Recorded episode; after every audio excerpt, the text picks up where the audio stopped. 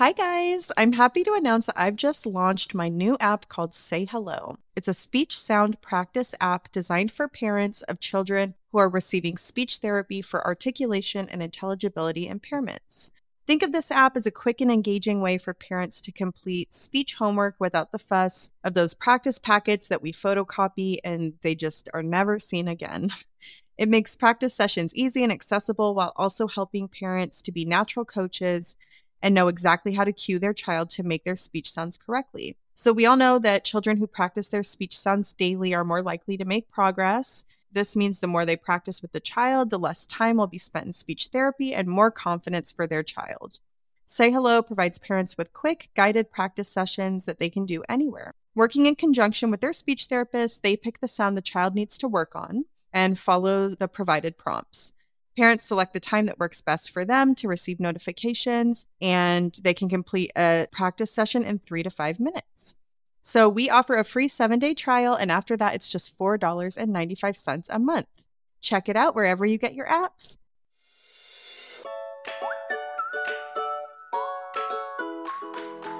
You're listening to the SLP Book Club. We're your hosts, Adrianne Frost and Laura Geiser.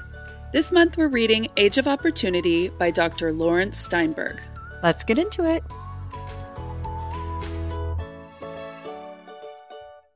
Hi, Laura. Hi, Adrianne. Welcome back, everybody, to the SLP Book Club. We are excited today to delve into chapters five and six of Age of Opportunity by Laurence Steinberg. But first, instead of our usual conversation, Laura and I thought it might be nice to kind of catch everybody up on what we're doing, where we're at in our careers, other new updates. okay, so Laura, I mean, I know you've gotten a couple new clients for your private practice. So do you want to share a little bit about that? Yeah, sure. You know, I feel like the last time I really talked about my private practice on the podcast, I was so focused on preschool stuttering, and I still am. That is my number one. Those are the clients I want to take on, and I'm really passionate about treating. But I have recently been taking on some more articulation clients, some early intervention clients. I feel incredibly busy. Like, I feel good because I have clients to see every day, but I'm also kind of at a point where I'm like, I think I would take one more and then probably start a waiting list or refer out. Sure. That's the point I'm at. So I love that. And I don't see a ton of clients, but that just allows me to be really, really present. I'm having a lot of fun making materials for articulation clients. If you're someone who makes stuff for TPT or for yourself, you know that's just the most fun thing to make is articulation stuff. Probably because it's the easiest to make yeah. and they're so cute. And just feeling really good about the connections I'm making with the families, with the parents. I feel very overall connected to what I'm doing right now. Okay, I don't want to call out anybody. I did see a post today that was like, this is not a calling or your passion, like it is just your job. And I'm like, but it is a calling. it is your passion. I don't know. I know that as SLPs, sometimes we have to remind ourselves I'm not just an SLP. Right. I'm this whole person. This isn't all of who I am. But I don't know. I just do feel incredibly passionate about being an SLP right now. Yay, I love that. I mean, I know like What about you? Oh. Yeah, I was just going to say I know as SLPs I feel like we can all kind of struggle with boundaries. Mm-hmm. You know, like Yes. It's like we have hard times differentiating am I an SLP versus like is that my whole identity? I feel like some people that gets a little sloppy, so I get what you're saying, but I'm so happy to hear that. I love that. I will talk a little bit about myself, but I wanted to ask you about your store. If you wanted to talk about your store, because I feel like that maybe has something to do with like oh. you feeling so good about being an SLP as you're making some fun stuff right now for like people to wear.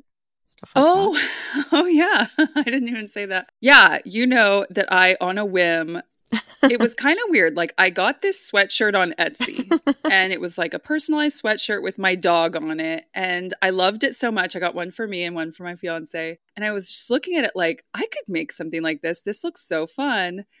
Then I was about to just like order tons of blank sweatshirts and like a printing, some type of printing equipment when I found a YouTube video and realized there is print on demand. You can design things and sell them on Etsy. So yeah, I did start an Etsy store. I sell like a wide range of weird things, but I do keep an eye out on my personal Instagram page every once in a while. I'll post if I make like a cute SLP shirt. And the SLP stuff I make is some of the stuff that's doing the best. Like, of course, I guess your passion comes through. It's like the stuff I make for dogs and the stuff I make for SLPs, it's what's selling the best in my Etsy store. Uh-huh. so yeah, no, I as if I needed like another outlet for my creativity when I'm already doing the podcast and everything. But that has been fun. It's not like some huge endeavor. I can just like leave it alone. I don't even think about it most of the time. But then when I come up with something, I add it to my little Etsy store, and that has been really fun. Well, I feel like that's like a natural fit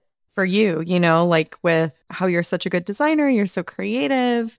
And I did see something cute that you posted on your Instagram, which is why I was like, oh, yeah, you should talk about that because I thought it was so cute. So, well, thank you. Yeah, I love making those. All right, tell me how stuff is going with you because even when we're off the podcast, I don't feel like I'm hearing a lot about your job this year, your new position. So, yeah, everything's going okay. I'm still doing teletherapy for middle school and it's going okay. You know, I've had the kids are really fun, but it's a little bit of a different position. Like, I only see students for services like two days of the week. Um, I basically I'm overseeing a SLPA a lot of the time. So it's like a lot of assessment, a lot of meetings. And it's okay. Like I love that. I love connecting with parents in meetings. I love being there to support as needed. But it's a little bit of a bummer. Like I do have to say I am missing kind of being with kids in person. I feel like when you're talking about like your passion, like that's when it really gets me is like I love being with kids in person, but there are so many advantages to being a teletherapist that it does outweigh that for me at this time. I kind of need the flexibility with my daughter and stuff like that. Mm-hmm. And yeah, I have also been like coming up against a lot of issues being a teletherapist in pretty much a brick and mortar district. There's only a handful of us therapists that they hired to kind of fill some positions. And it's just been like really kind of tough, like connecting with the team there. Everybody's in person, I'm remote. And so maybe we can talk about that on a future episode. We can do like a hot topic and just kind of talk about pros and cons of being a teletherapist versus in person and some struggles. But other than that, you know, I'm still really happy. It's, I love middle school, I love high school, and it's fun to work on those higher level language things. And I still have a handful of Artic. So, yeah, you know, that's going okay. And then I'm also still working kind of part time at a private clinic overseeing a SLPA. So I'm supervising there. And I do get to do a handful of in person assessments every month. So I guess that's kind of scratching my itch for seeing kids in person. And then that's also more of like an early intervention setting. So I'm getting to see little ones there too. So um yeah, I'm just basically busy and then, you know, doing the podcast, trying to focus on my app that I launched. Yeah. Tell us about the app. uh yeah, so I mean, I feel like I'm minimizing it just talking about it, but the plate is full and overflowing, of course. is everything going okay with the app? Yeah, everything's okay. I just signed up for a bunch of marketing courses. oh, fun. I know. I don't know what courses you use or what website, but I like Udemy like U D E M Y. Yeah, I've heard of that. Yeah, so it's just little courses you can buy to help and they have a bunch on like kind of app development stuff. I think it's better if you're looking for technical skills, but they're still stuff out there if you look. And I had a bunch like in my cart, but I was like, I don't know. And then I went the other day and they were having like an amazing sale and each course that was normally like $120 was like $10 each. Oh, wow. So I just like stocked up and bought a bunch of them. So I think my after the holidays, you know, all the craziness is done now. It sort of feels like that.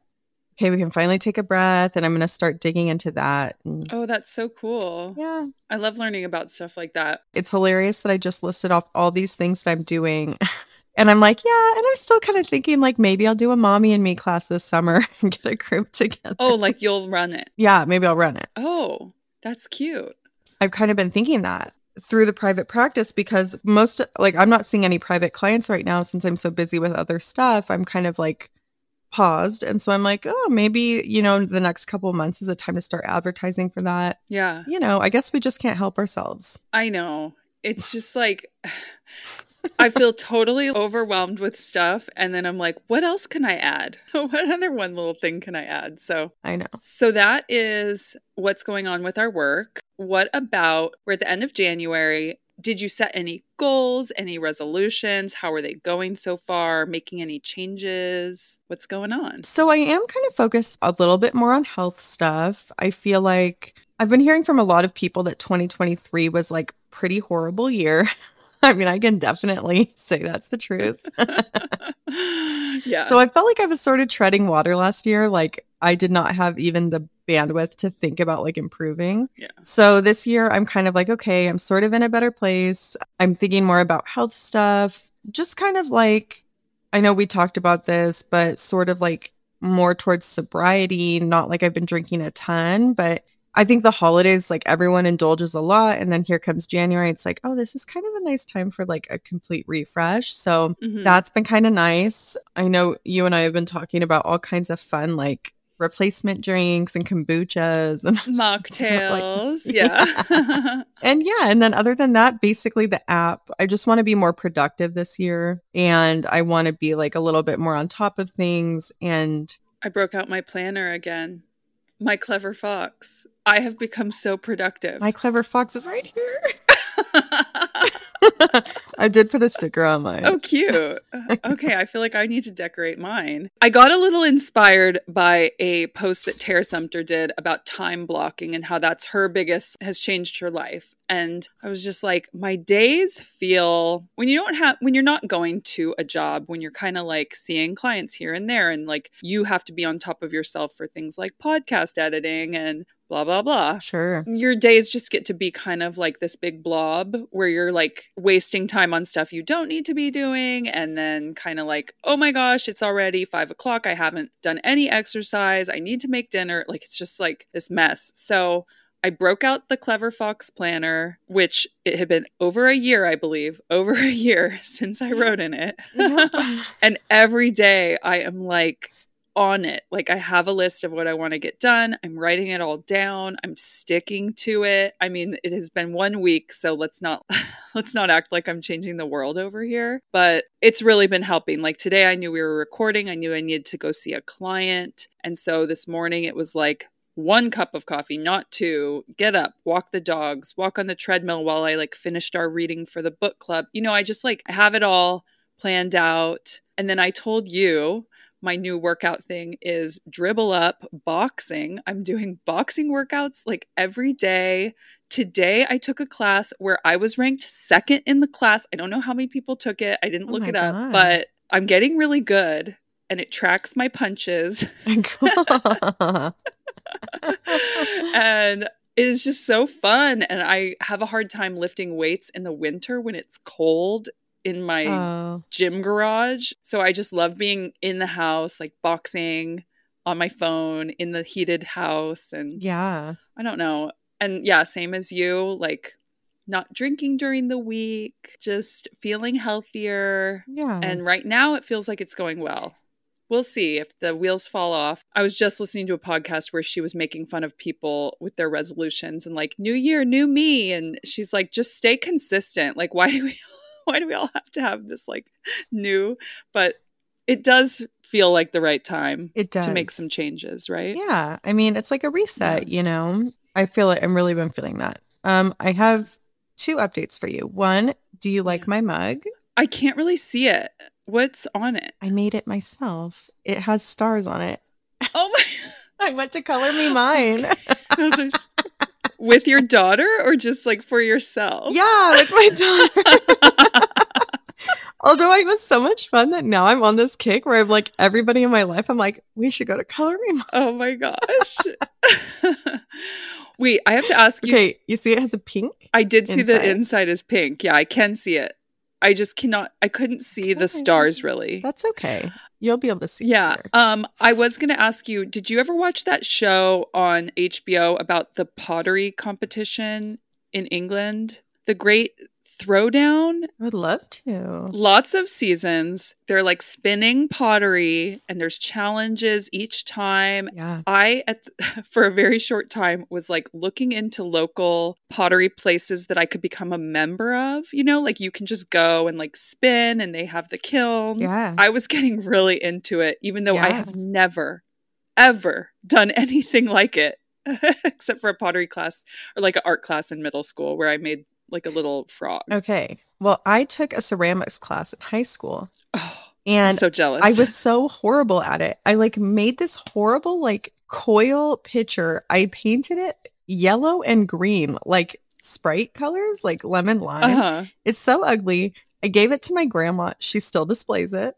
She's my grandma. She's going to display this hideous thing I made Yeah, 20 years ago. of course. It's gorgeous. but I remembered the ceramics part's hard. I mean, we didn't do anything on the wheel, but like you do a lot of like hand clay, like yeah. sort of like Hand pinch building, bowls yeah. and things. And it was so hard. Oh, yeah. hard. Oh, I mean, But this, you, well, yeah. look at the shape. It's it's already made for you. beautiful. Gorgeous. Yeah, exactly. I mean, I do. I just paint it. well, I think you're really going to like that show. It's a reality television show. It's a competition show, multiple seasons. One person gets eliminated each week. There's like multiple challenges, and the things they make are just unbelievable.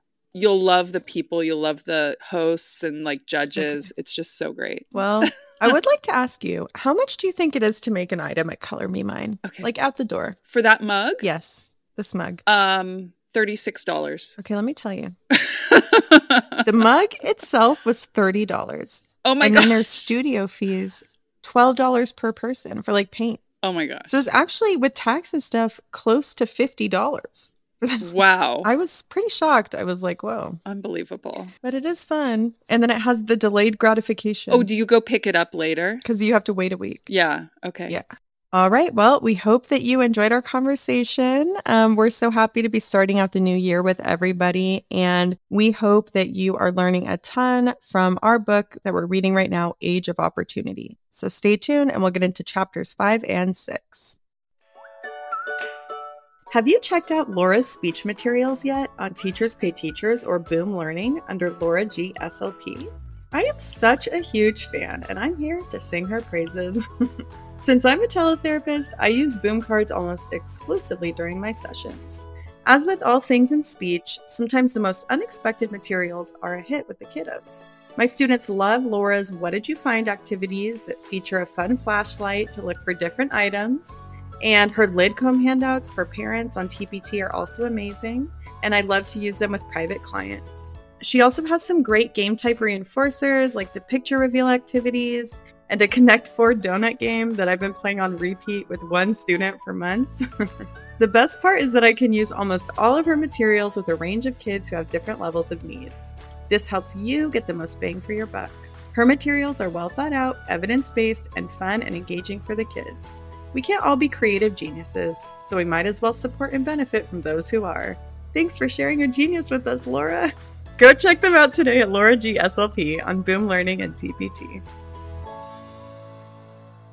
I want to tell you about Tiny Talkers group curriculum. If you're an SLP looking for more work life balance and a fresh way to do things in your private practice, then the Tiny Talkers group curriculum might be just what you're looking for. Tiny Talkers groups are set up as a way to provide accessible speech and language support to young children in a small group setting. Our friend Megan Samuels, creator of Tiny Talkers, has done all the planning for you. When you sign up for the curriculum, you get a full 36 week program divided into summer, fall, winter, and spring semesters. The plans are easy to implement and adjust as needed to meet the needs of your clients. They include material checklists and parent handouts for each session. And the best part is, Megan designed each week so that all the materials you'll need can fit into one sensory bin. So once you get your group set up, you're done. In the years that follow, you'll pull out that bin and go. No planning, no stress, just fun. If you want to learn more about Tiny Talkers, go to tinytalkersgroupcurriculum.com to check it out. Make sure to use our code BookClub10 at checkout to get 10% off your order. We love Tiny Talkers group curriculum and we know you'll love it too.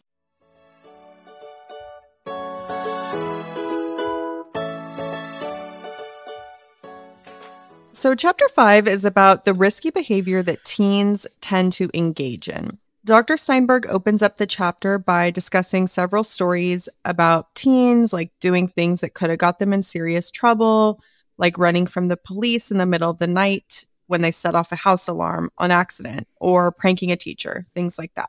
And he mentions something called the age crime curve, which shows that people become more reckless as they go through adolescence and then less reckless as they mature into their 20s. And the FBI also reports that most crimes are committed by adolescents. So it's good to remember. Avoid adolescents who look like they're up to no good. Adolescents in general engage in more risky behavior and are the most likely to die of accidental drowning, um, having unintended pregnancies, experiment with alcohol, cigarettes, and drugs, not wear seatbelts or bicycle helmets, and engage in reckless driving. Despite the fact that adolescents are healthier, stronger, and smarter than children, morbidity and mortality increase between 200 and 300% between childhood and adolescence. Nearly half of all deaths during adolescence are due to accidents, and increased risk taking creates a massive public health problem due to consequences that last long after adolescence is over. Some theories have been presented to try to explain this risk taking behavior. However, adolescents are just as likely as adults to understand what is risky and what isn't, and they are also just as good as guessing that something will be risky and will lead to a bad consequence. So by the time they're 16, teenagers are also able to reason logically as well as an adult. They're able to guess the consequence and they're able to reason just as well. So it shows that, you know, there's something else going on. And research has also shown that adolescents feel they are just as invulnerable as adults feel. So these were all the theories people were putting out. Like maybe they can't really think of the consequence, or maybe they have a hard time reasoning, or maybe they feel like they're just invincible. But all these studies show that all of these results are exactly the same as adults. So, what is going on?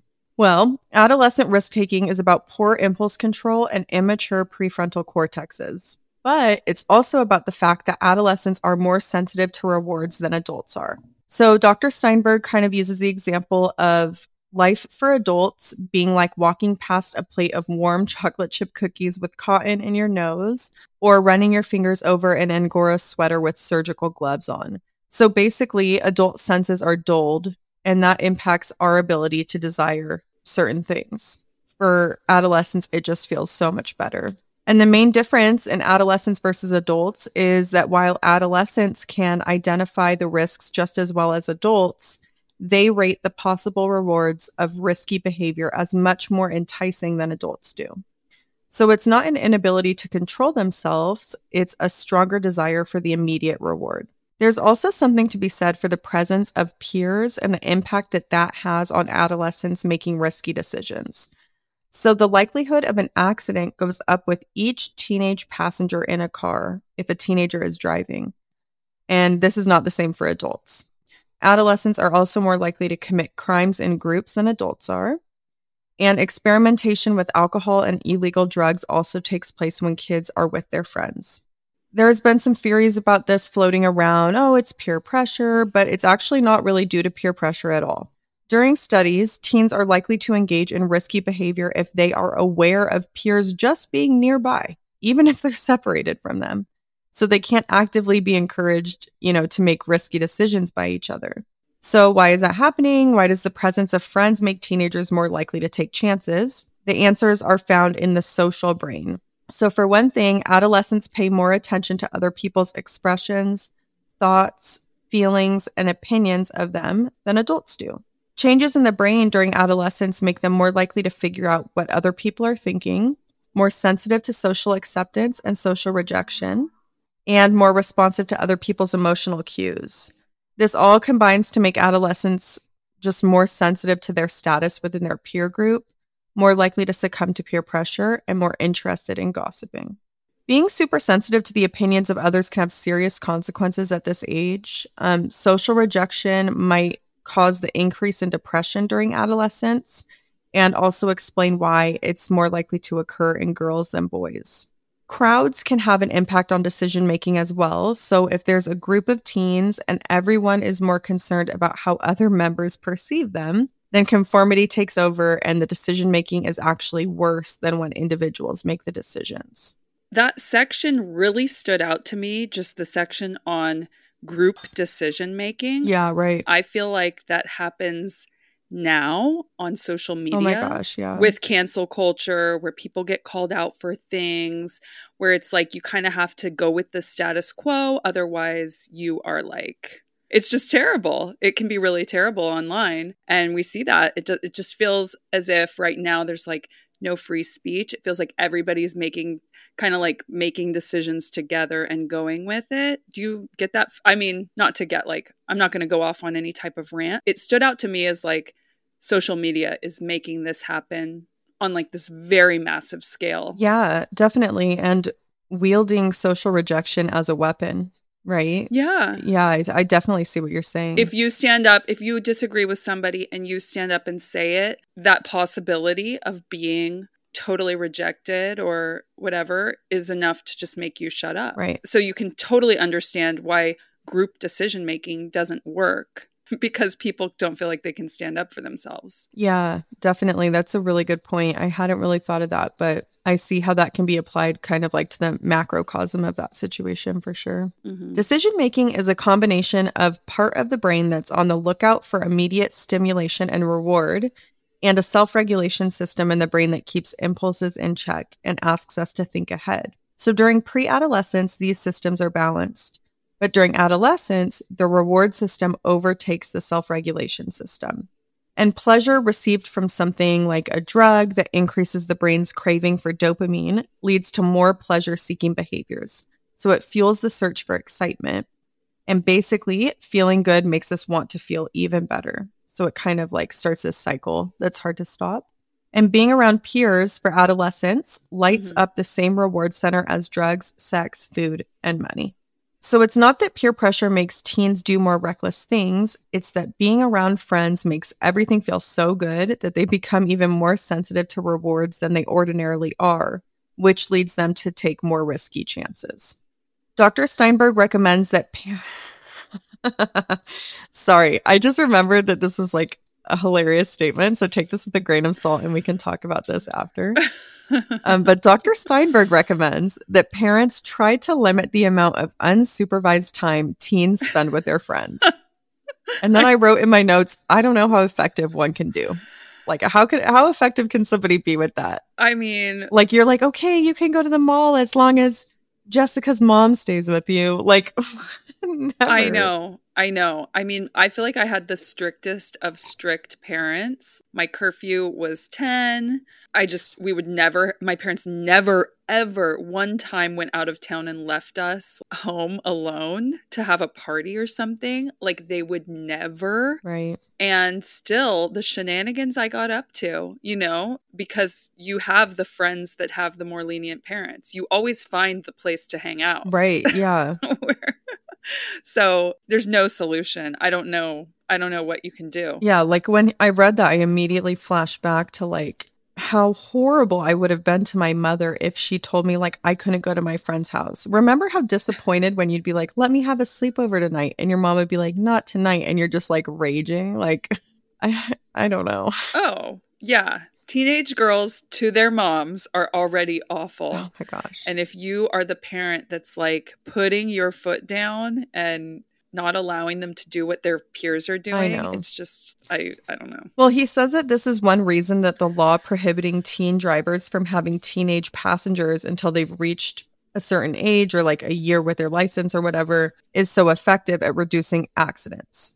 Because especially with that statistic that the more teens that are in the car the more likely an accident is to occur. He also says that parents who cannot supervise their children in the afternoon should be aware of this effect this like peer effect and try to limit the amount of unsupervised time they spend with other teens in the afternoon again tell me how tell me when tell me why i mean we know the why but like i don't know seems lofty. Yeah. He said that adolescent initial experimentation with alcohol, drugs, sex, and delinquent behavior is not on a Friday and Saturday night, but a weekday afternoon.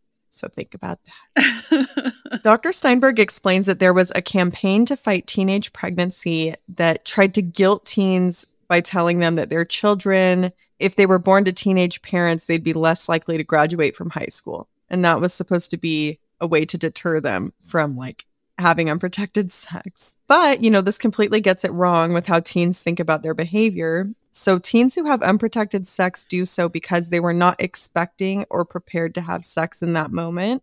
And then telling them that, like, oh, but your unplanned child won't be able to graduate from high school probably won't make them stop and like rethink their decisions in the middle of a heated moment.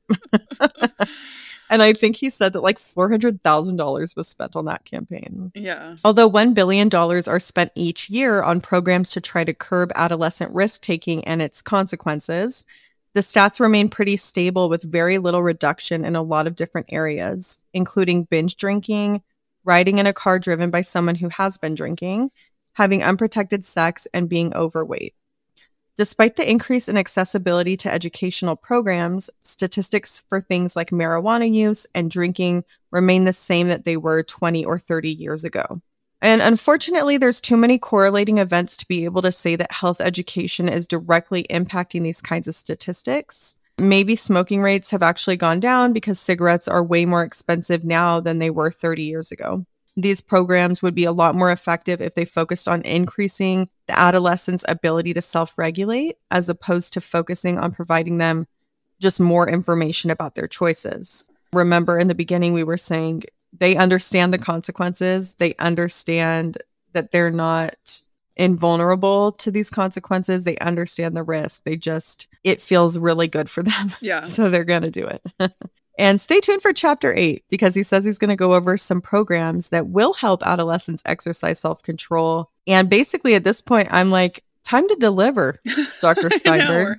Show me how we solve these problems because we're really like making the case. We're halfway through the book. We know it's a problem and we need the solution. Yeah, he's just keeping us on the hook.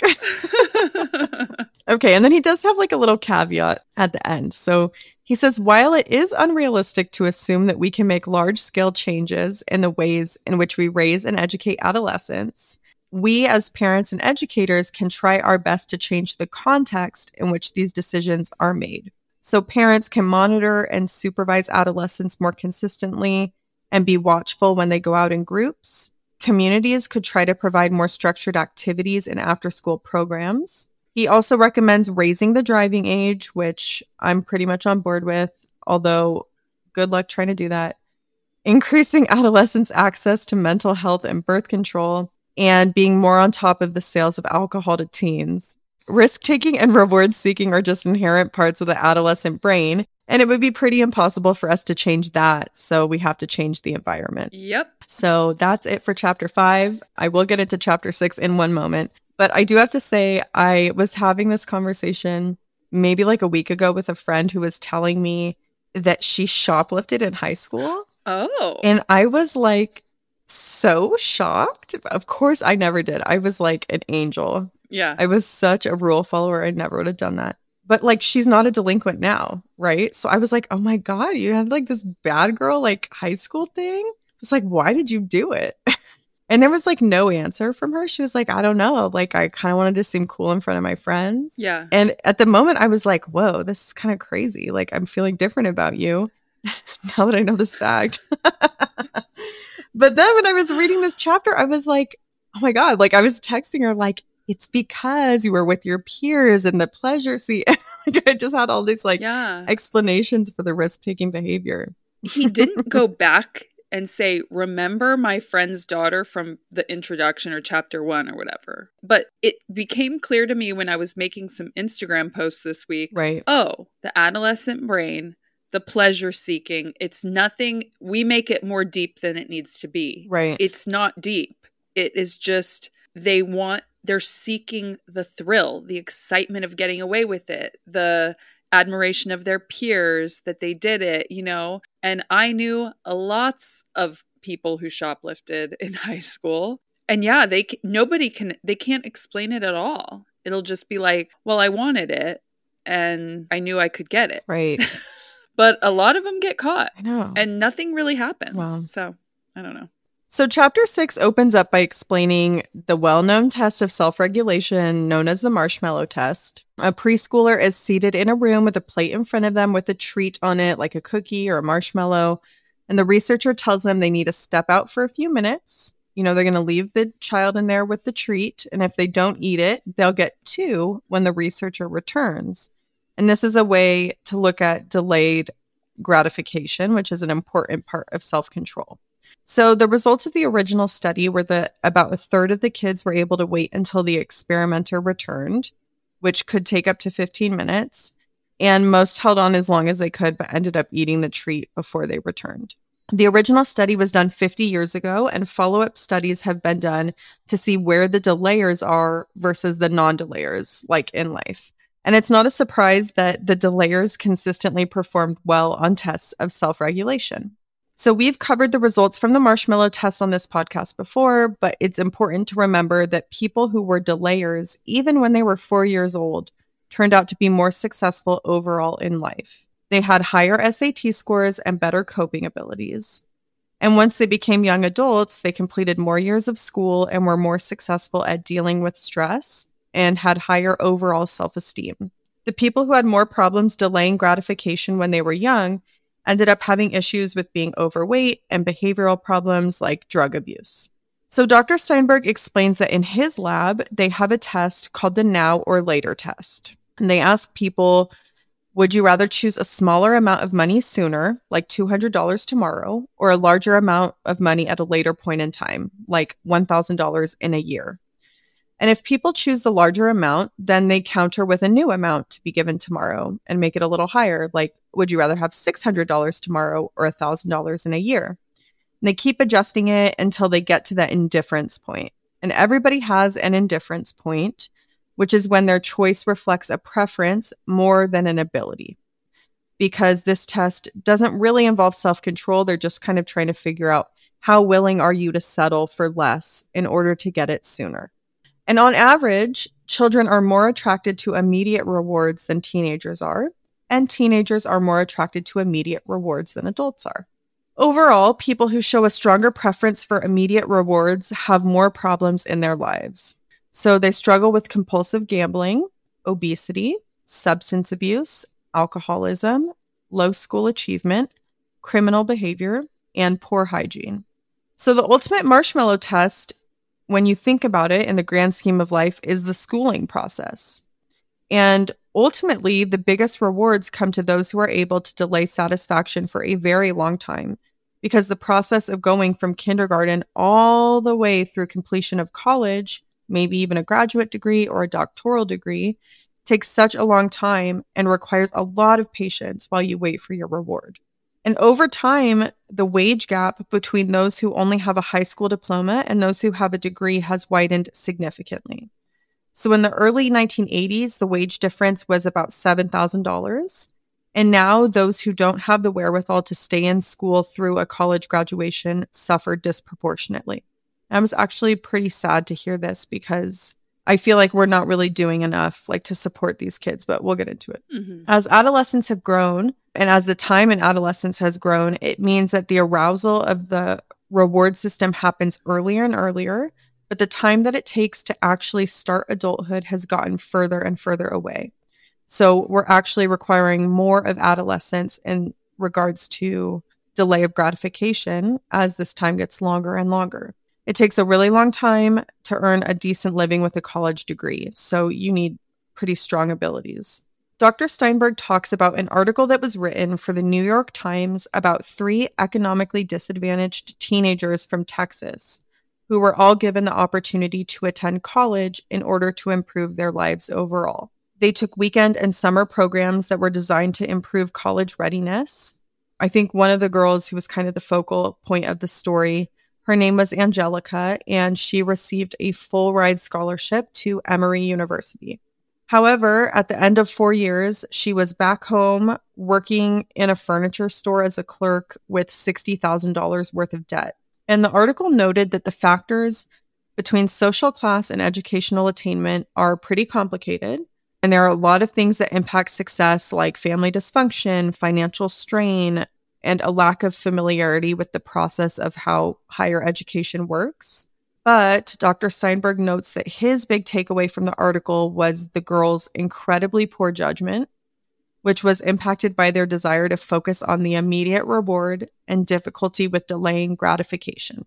So, Angelica's first mistake was that she had failed to fill out the necessary forms to receive her full financial aid package, despite repeated attempts by the school to remind her.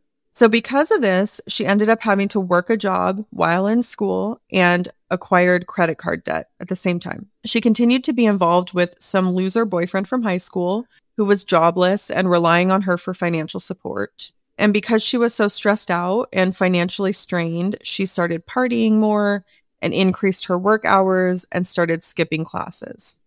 So, obviously, this is not a recipe for success.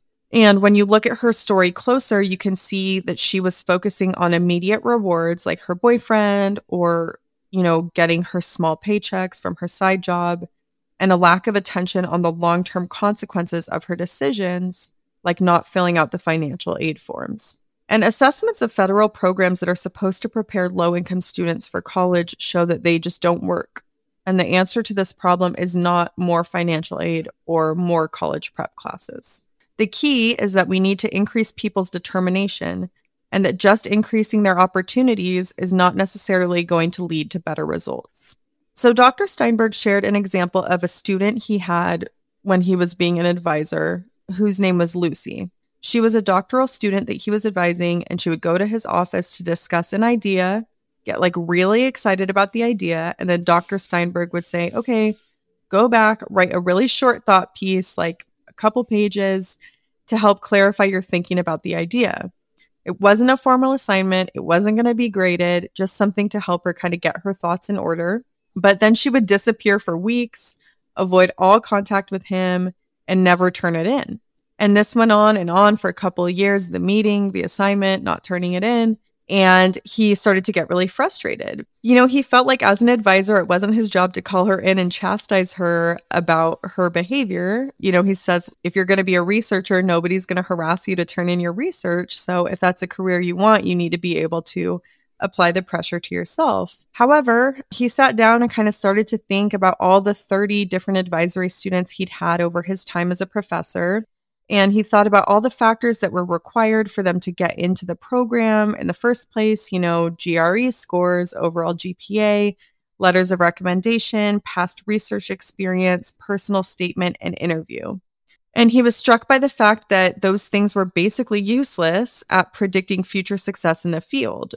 So he determined the actual factor and whether or not somebody was a successful student for him was actually tenacity these students were the ones who worked the hardest and went above and beyond. And this makes you realize that people used to think that what distinguished young people who did well in school from those who didn't was intelligence. But in actuality, only about 25% of school performance is due to intelligence. The remaining 75% is something else, some mystery. Not a mystery for long. We're going to talk about it. So tests like IQ tests and the SAT actually aren't very predictive of academic success. If you gave a bunch of first graders a standardized test and then you use those results to guess who would be academically successful, chances are that you would be wrong. And that's because these tests don't measure determination, persistence, or grit. Determination is when you're dedicated enough to keep focused and persevere even when things are hard. So it involves conscientiousness, stamina, and sustained commitment. You have to delay gratification because you're investing your time and effort into something that might not have an immediate payoff or might not actually come at all. Somewhat surprisingly, there is no correlation between determination and intelligence, ability, or talent. There is a revolution currently taking place in the studies of school achievement that focuses on what are referred to as non cognitive skills. However, that's not really the correct name because the difference is truly between factors that are intellectual and factors that are motivational, not non cognitive. It's a shift from how to get kids to understand things to how to encourage them to use what they understand. So, things like determination, perseverance, and tenacity are not skills that can be acquired, but are capacities that should be nourished. Determination to succeed is not something that can be taught through conventional academic instruction. You can't teach it with a whiteboard and markers, but it is essential for success. So, Dr. Steinberg discusses a study of high school achievement that he and his colleagues completed and published in a book called Beyond the Classroom, if you would like to read more. They found that Asian students were more likely than any other group to be successful. And this is because they were more likely to believe that sustained effort paid off. So, this resulted in them spending twice as much time studying, being less likely to cut school, being more likely to concentrate when they were in class, and more likely to do their homework. They simply worked harder. And I would like to ask Dr. Dr. Steinberg if they looked at any other correlations, because I don't know about you, Laura, but at my high school, there were a lot of Asian students, and I personally had a lot of different Asian friends.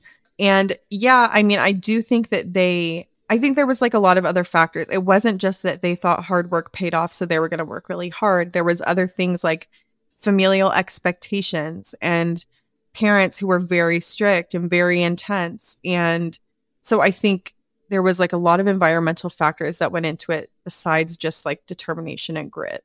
I just wanted to say that. My best friend from high school is Chinese. Yeah, it was more, I would say, more of a familial expectation thing. She is pretty much why I was so on top of like studying for the SATs, applying to colleges. We went and toured colleges together with her family. Like, there was more expectation, but also like setting it up. Like I've told you before that she used to get money for good grades. Like there were rewards in place for her to achieve. Right. And it was a different attitude, I guess. But what is standing out to me, and I tried to look it up and I cannot find it. I once read an article about how in some Asian cultures, they're much better at financial planning and saving money because of the way they view their future how they view their future self as part of them now, like how they see their life. Whereas in Western culture, we often see ourselves in the future as like someone else, not as ourself. Mm. And the the you that's here right now is you and the one in the past that you already experienced, but you're not really thinking of like your future self. And I was thinking about that as I read this. You would be so much more determined, persistent. You'd be willing to delay gratification if you knew that you were doing it for that future version of you that you feel is a part of yourself now versus like I'm kind of more of a like live in the moment, do what feels good now. Who cares about tomorrow, Laura? Like that type of person. That's how I am. That's just how I'm built. I remember that this article did focus on an attitude in Asian cultures, but I do think that is something that just certain people are born with, not necessarily cultural. Certain people just are more, I'm determined because that future me is me. I see. Yeah. Does that make sense? Yeah, it's like an integration of self. Yeah. I do that a lot where I think, and I'll say this to people I'll be like, you should do this thing because your future self will thank you. Yeah. I do that for myself. Like I'll put, you know, I'll put my workout clothes by my bed so that in the morning I will wake up and just have it right there. You know, all these things where you're like, oh, I don't really want to. And it's like, but won't you be so happy when it's done tomorrow and your life is easier and better? And I'm like, yeah, okay, I'll do it. I guilt myself, I guess. I have the smallest example of that. I keep my coffee maker in my garage because my fiance doesn't like the smell of coffee in the morning. So it's in the garage and it's really cold in there and it's a Keurig and like I have to fill the water tank. Mm. It only holds 3 cups worth. So I have to fill it and like sometimes I'm like, "Oh, I should go fill it tonight so I don't have to go get it in the cold in the morning and fill it up, you know?" And then I'll be like, yeah just do it, Laura. Like, and I'll act like I'm such a hero for taking care of future Laura. yeah, and then in the morning, you it's there, and you're like, oh, "Thank you." It does. It feels so good. Adolescents who score high on measures of perseverance, but only average on measures of intelligence, are more successful than those who score high on measures of intelligence, but only average on measures of perseverance. So, success in the world of work, like how much money somebody makes, is more strongly correlated with effort than ability. Obviously, like the salesman who makes more phone calls and knocks on more doors is going to be more successful because they're more persistent. So, determination requires many things like a strong motivation to succeed, self confidence, commitment to completing a task, a belief in the power of hard work, and a focus on the future rather than the present. Most importantly, it requires self regulation. So, self regulation is what separates the determined and the successful from the insecure, the distractible, and the easily discouraged. Self regulation, and therefore determination, is a strong predictor in many different types of success, not just academic success. Also, success at work, more satisfying friendships and romantic relationships, and better physical and mental health. People who score low in self regulation are more likely to get into trouble with the law and to suffer from a range of medical and psychological problems like heart disease, obesity, depression, anxiety, and substance abuse. Good self regulators are more able to control their feelings, which makes them less likely to get into fights and arguments, less likely to have emotional meltdowns, and easier to get along with. These are all qualities that make people good workers, good friends, and good classmates. So, people who are poor self regulators are more likely to give in to temptation, overeat, develop addictions, commit crimes, and spend beyond their means. And I'm sorry, I realize that I'm saying this and it sounds like I'm beating a dead horse, but I just found this all to be so like, I feel like it's good to know, you know? it's enlightening. Yeah. Um, people who are good self regulators are better at resisting distraction, focusing attention, and stopping themselves from obsessing over things they can't do anything about. So, this means they can be more productive, better able to make and carry out plans, and less likely to fall into a funk that they can't get out of. The high school years are a critical time to develop these self regulation skills. There is more support available to children in elementary school, and this support is slowly faded out as we expect more of high schoolers to complete long term projects on their own. But some studies that were done on self regulation give us important information. So, self regulation contributes just as much to health, happiness, and success as intelligence and socioeconomic status. A lot of people understand that there are huge advantages to intelligence and wealth, but few understand how important self control is. Intelligence tends to be pretty stable, so if a student tests high on an IQ test in early elementary school, we could assume that they'll continue to test high on an intelligence test well into adolescence. Intelligence is highly determined by genes. And while it's not a physical trait like height, it is very strongly determined by genetics more so than any other psychological trait. However, the same is not true for self regulation. Self control does have a substantial genetic component, but the impact of genes on self control is only about half that of intelligence. On average, children who are more impulsive when they are young are also more impulsive when they're older, but the correlation between early and later impulsivity is not very strong. So it's harder to predict adolescent impulsivity from measures of childhood impulsivity as opposed to predicting adolescents' intelligence based on childhood measures of intelligence. Part of this is because changes in self control during adolescence are more influenced by the environment. So while moving an adolescent who scores low on an IQ test to an environment that's more stimulating will have little impact on overall intelligence, moving an adolescent who has poor self control into an environment that promotes better self control can actually make a huge difference. So that 50% of reduction compared to intelligence with um, like malleability can go a long way if we can control the environment or give them the right input to help them gain better self control. Mm-hmm. One of the most important characteristics we inherit is plasticity, or how likely we are to be influenced by the environment. So instead of being susceptible to specific problems, we may really be more plasticity prone, which can either be good or a bad thing. The same genes that make us depressed if we grow up in a bad environment can make us psychologically stronger if we grow up in a really good environment. So while genes contribute to self control, whether the genes are helpful or not depends on the environment. And family is the most environmental contributor to self regulation. So, what do you think we're going to learn about Laura in chapter seven? what parents can do. The family as the environment. Yeah. So, that was a lot of information, but I found this to be so fascinating. And again, I'm like, okay, Dr. Steinberg, I'm chomping at the bit. Like, what can we do to help everyone, you know, have a better sense of self control? Yeah, I mean, it's really got me thinking. I'm, as we're talking about it, I'm realizing maybe reading this is really, really what's kind of cueing me to have more self regulation in my own life right now at this moment. And it is making me really happy. Like it's making me feel very accomplished every day.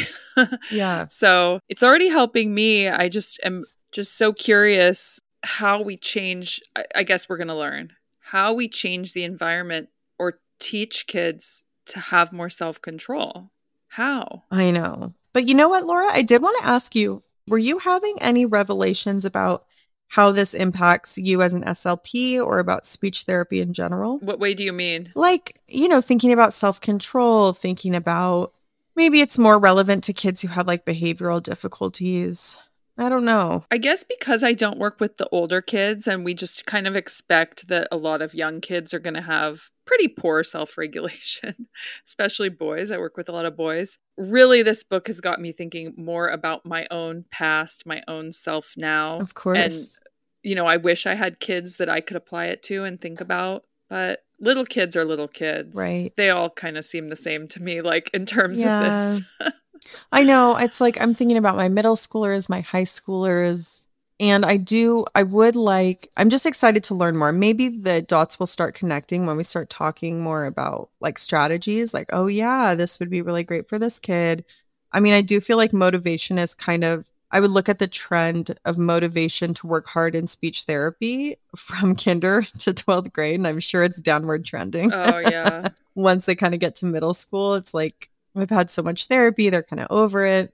I do feel like motivation is a huge factor in success, you know, after like sixth grade, at least with speech therapy. I don't know about academics overall, but yeah, it's very interesting. I'm loving this. It helps me think a lot about my own life. it really does. No, I, I'm loving it too. We were texting about it before we even sat down to record. These chapters were so interesting. And this is probably one I'm going to read a couple times because so good. Yeah, I agree.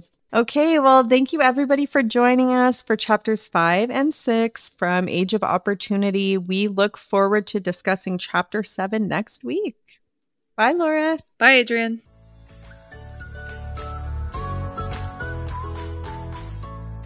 Thanks for listening to this episode of the SLP Book Club. If you love what we're doing, the best way to show your support is by leaving a five star review and rating on Apple Podcasts or Spotify. If you want to join the discussion, head to our Instagram at SLP underscore book club. Each week, we're posting about the topics we discuss, and we'd love for you to weigh in. Want to listen to episodes early and ad free, plus get one free resource from my TPT store each month? Go to patreon.com slash the SLP book club and join our Patreon for only $3.